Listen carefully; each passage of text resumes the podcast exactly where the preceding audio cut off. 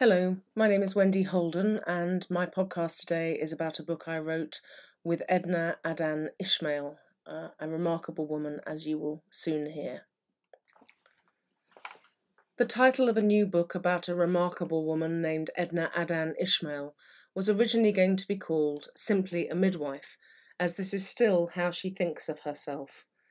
And it is her experiences as a student nurse in Britain that remain with her most strongly to this day.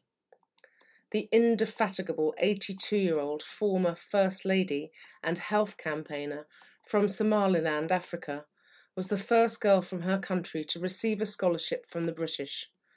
Inspired by her doctor father, whom she'd assisted throughout her childhood by cutting up sheets for bandages and sterilizing worn instruments, Edna was determined to rebel against the strictures of her culture and become a nurse.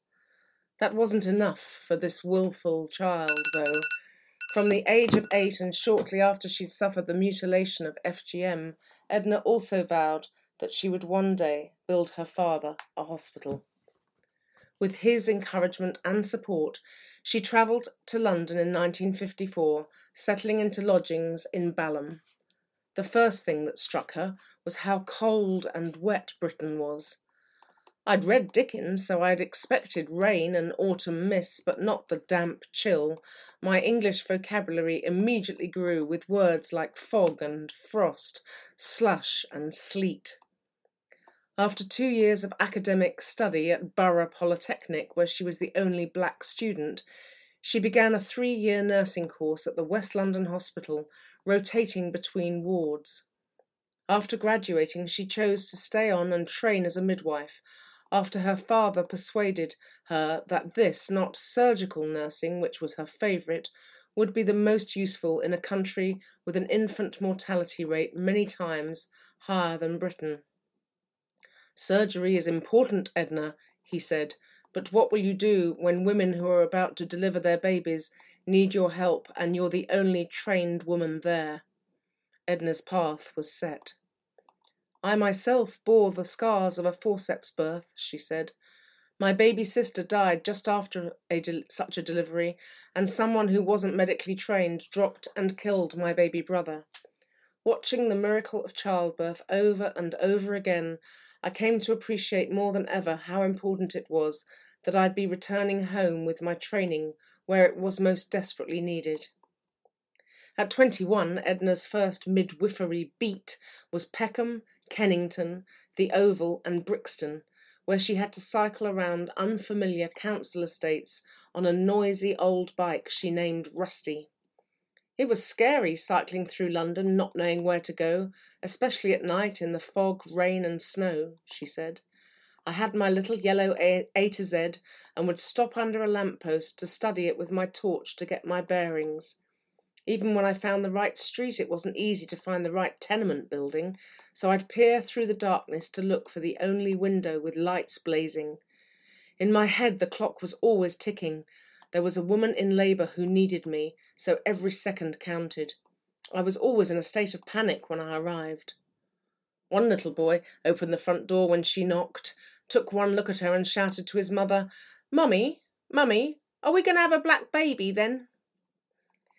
Having delivered hundreds of babies and passed all her exams, in 1960 Edna returned home to the newly independent Somaliland, which had separated from Britain, to become the first ever female nurse in her country.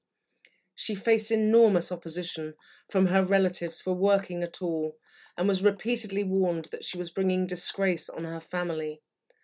Her future patients, especially the nomads, were deeply suspicious of her and the witch doctors strongly disapproved. Edna had no official uniform and no salary for the first 18 months, as the Somaliland Parliament couldn't decide what to pay such a woman. Even our camels give birth without someone fanning them with their midwifery diploma, one male politician complained. Tragically, her overworked doctor father died of a heart attack aged 53 not long after her return, and shortly before a bloody civil war began to tear her beloved country apart. Bereaved and beleaguered, she found herself in charge of hundreds of patients with hardly any supplies and only untrained, illiterate staff. It was only when she saved the life of a powerful spiritual healer whose placenta was stuck that Edna began to gain credibility. As far as the women were concerned, I could forget about the Royal College of Midwives. In their eyes, the morning I saved that woman when others failed was the day I finally qualified. Even at 82, Edna still delivers babies today if the need arises, although she does it now in the eponymous hospital she erected in her father's memory once she retired.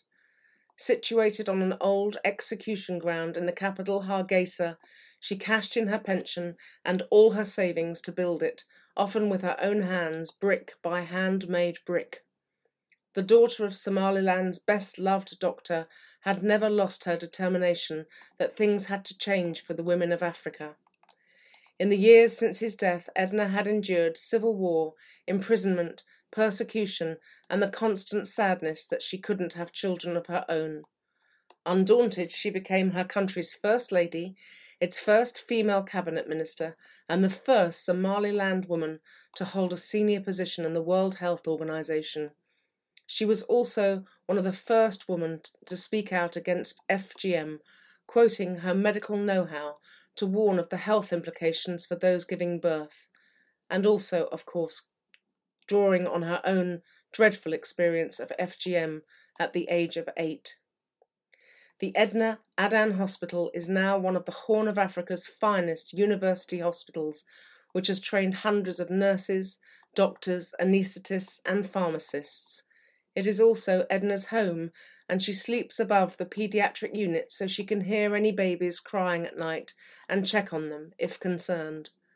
Her gratitude for her British scholarship has never waned. Everything goes back to my training in London, which was the finest in the world, she says. It gave me the expertise and the integrity that I rely on today. I'm still not ready to hang up my uniform. Anyway, not just yet. There are still bills to pay, and people to sponsor, and nurses and doctors to send out into the world to practice what I've preached. In the words of the poet Robert Frost, I have promises to keep, and miles to go before I sleep, and miles to go before I sleep. A Woman of First by Edna Adan Ismail is published by HarperCollins and available now. You can also hear Edna on the archives of Desert Island Discs, and her story was featured on Book of the Week. Both are available via BBC Sounds.